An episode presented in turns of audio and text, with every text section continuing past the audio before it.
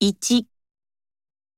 彼は娘が留学を諦めずにいることを知ってため息をついた。2彼女は上司にどんなに大変な仕事を指示されようとも嫌な顔一つせず従った。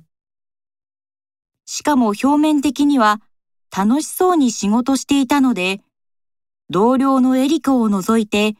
誰も彼女の本心はわからなかった。3あるボランティアの人の話では、最初は涙を流して感謝されたことであっても、時間が経つにつれ、ボランティアを受ける側にとって、そうされることが当たり前となり、最後には、手伝っている側がムッとするようなことがよくあるそうだ。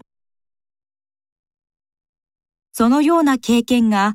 ボランティアの長続きを妨げているのだという。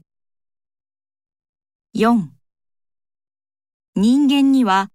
わからないことや知らないことがあって当然である。ただ、私のわからないことや知らないことは世間では常識的なことが多いように思う。